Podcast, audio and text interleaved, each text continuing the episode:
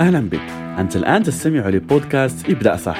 طريقك من الوظيفة للثراء تقديم ياسين حيوي لايف كوتش معتمد ومختص في مجال المال الاستثمار وريادة الأعمال.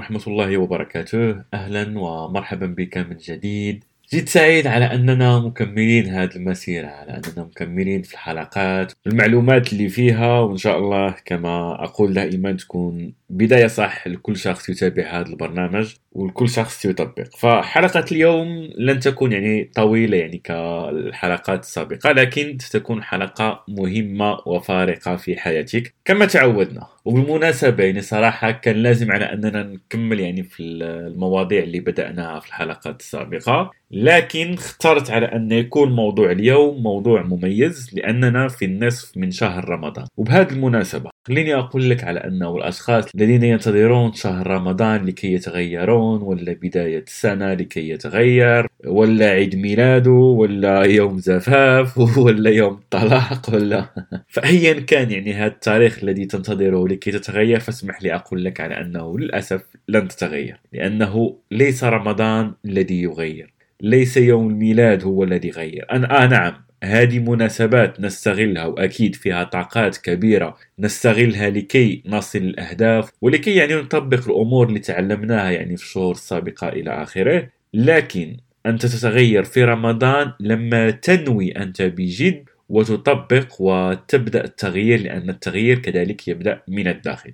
فبليز يعني ما زال 15 اليوم في شهر رمضان لو كنت لازلت يعني لم تبدأ التغيير ولم تبدأ آه، رحلة على أن يخرج رمضان وتكون يعني شخص آخر وعندك أهداف تريد أن تحققها بعد رمضان فهذه فرصتك. لا زال أمامك الفرصة وعندنا يعني العديد من التمارين اللي تكلمنا عنها في الحلقات السابقة. ابدا بتطبيقها وخصوصا يعني التمرين الذي سنتكلم عنه في حلقة اليوم.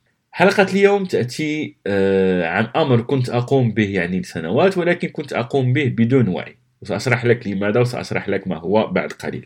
لغاية يعني ما مرة حضرت آه، بعض الدورات اللي كانت دورات مع أشخاص أجانب. فكونوا يعني شرحوا هذه المعلومة وبصراحة تفاجأت. تفاجأت لما هم تكلموا عنها لأن هذه المعلومة موجودة عندنا دينيا وهو أمر ديني يجب أن نقوم به لكن للأسف قليل من الأشخاص هم الذين يقومون به وأكثر الأشخاص يقومون به بشكل خاطئ. فما هو هذا الأمر؟ وأصلا سميت الحلقة سر الوفرة ليس يعني تسويق وليس يعني لكي أجذبك على أنك تسمع هذه الحلقة لا. لأنه فعلا هذا الموضوع هو سر من أسرار الوفرة اللي هو موضوع الصدقة.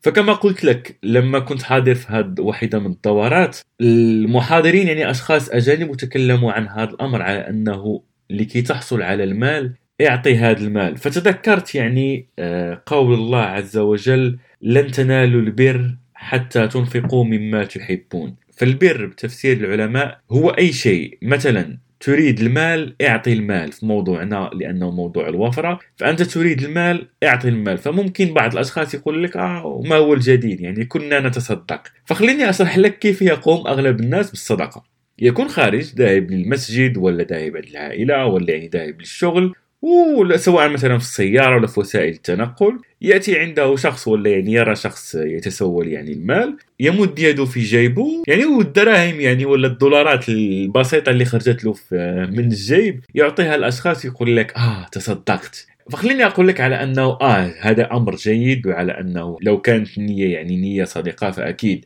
أفضل من على أنك لا تتصدق بتاتا. لكن خليني أقول لك على أنه السر ليس في هذه الطريقة. لأن هذا صراحة يذكرني بنكتة أحد الأشخاص اللي آه، كان متسول يعني ليس لديه لا مال ولا شيء فدخل أحد المحلات وجد يعني خبز وبعض المأكولات فأخذها ولأنه يعني متسوي ليس لديه مال فقام بسرقه يعني خرج من المحل بدون أن يدفع الثمن وبدأ بالركض هروبا يعني من صاحب المحل لأن صاحب المحل انتبه ويعني وتبعه. فتخيل الموقف على أنه صاحب المحل يجري امامه الشخص اللي سرق هذه المنتوجات هذا يجري والآخر يجري وراءه. لغاية يعني ما صديقنا صاحب المحل تعب.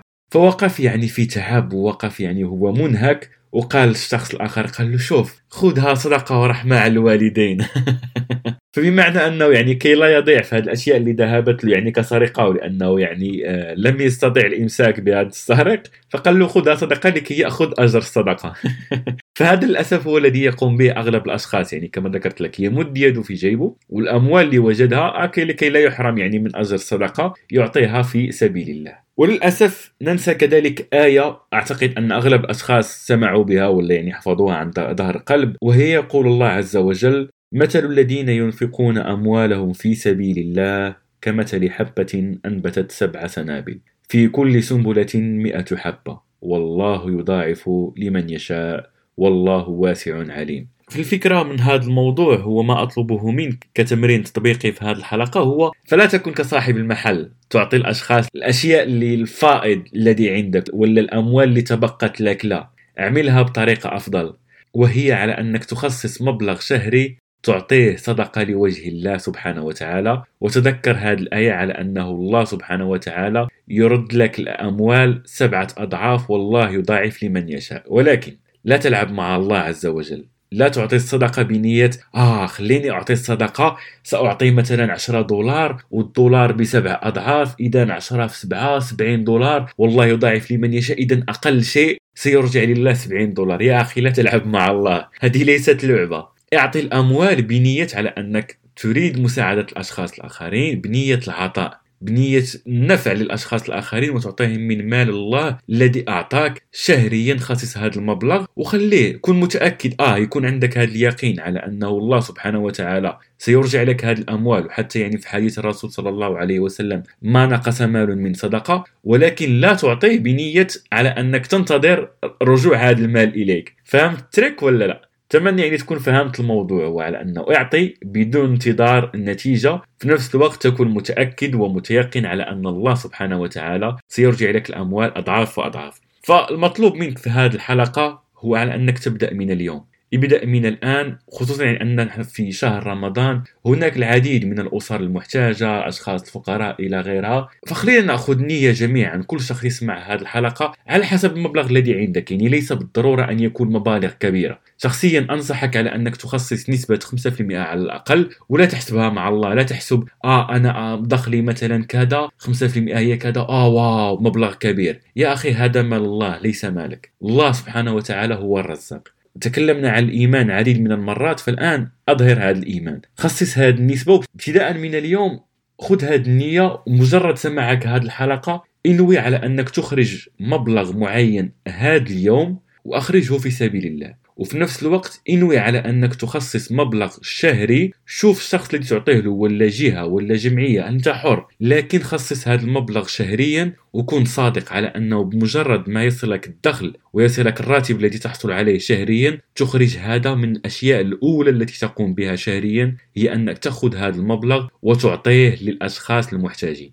وكن متأكد على أنك مجرد ما تعطي شخصيا وعن تجربة والله العظيم وهذا سأحاسب عليه. كل مرة أعطيه فيها الأموال لا أعرف من أين يأتي لي يعني الرزق. وكذلك بعض الأحيان يكون عندي بعض الأموال اللي ممكن فيها بلوك ولا فيها تأخير في بعض الحسابات البنكية ولا في بعض التعاملات. والله العظيم مجرد ما أخرج الأموال يعني في نفس اليوم ولا على أقصى تقدير اليوم الموالي يحل هذا المشكل وتأتي لي الأموال. ولكن كما قلت لك لا أفعلها بنية آه خليني أعطي هذه الأموال لكي يحل المشكل. لا يا صفرت الله العظيم أنت لا ترشي الله لا تتعامل مع الله سبحانه وتعالى بهذه الطريقة لا. تصدق لأن هذا ضروري في حياتك وهذا مهم في حياة كل شخص يريد الوفرة. فقم بهذا الأمر وطلب شخصي. انشر هذه الحلقة وشوف يعني الخير اللي يأتيك لو كنت سبب في أن الأشخاص الآخرين يقومون بهذه الصدقة وأنت سبب فيها. وبالنسبة للأشخاص اللي يقول لك آه ليس لدي مال ليس لدي شيء أعطيه أو ليس لدي دخل يعني على قد الحال. فكما قلت لك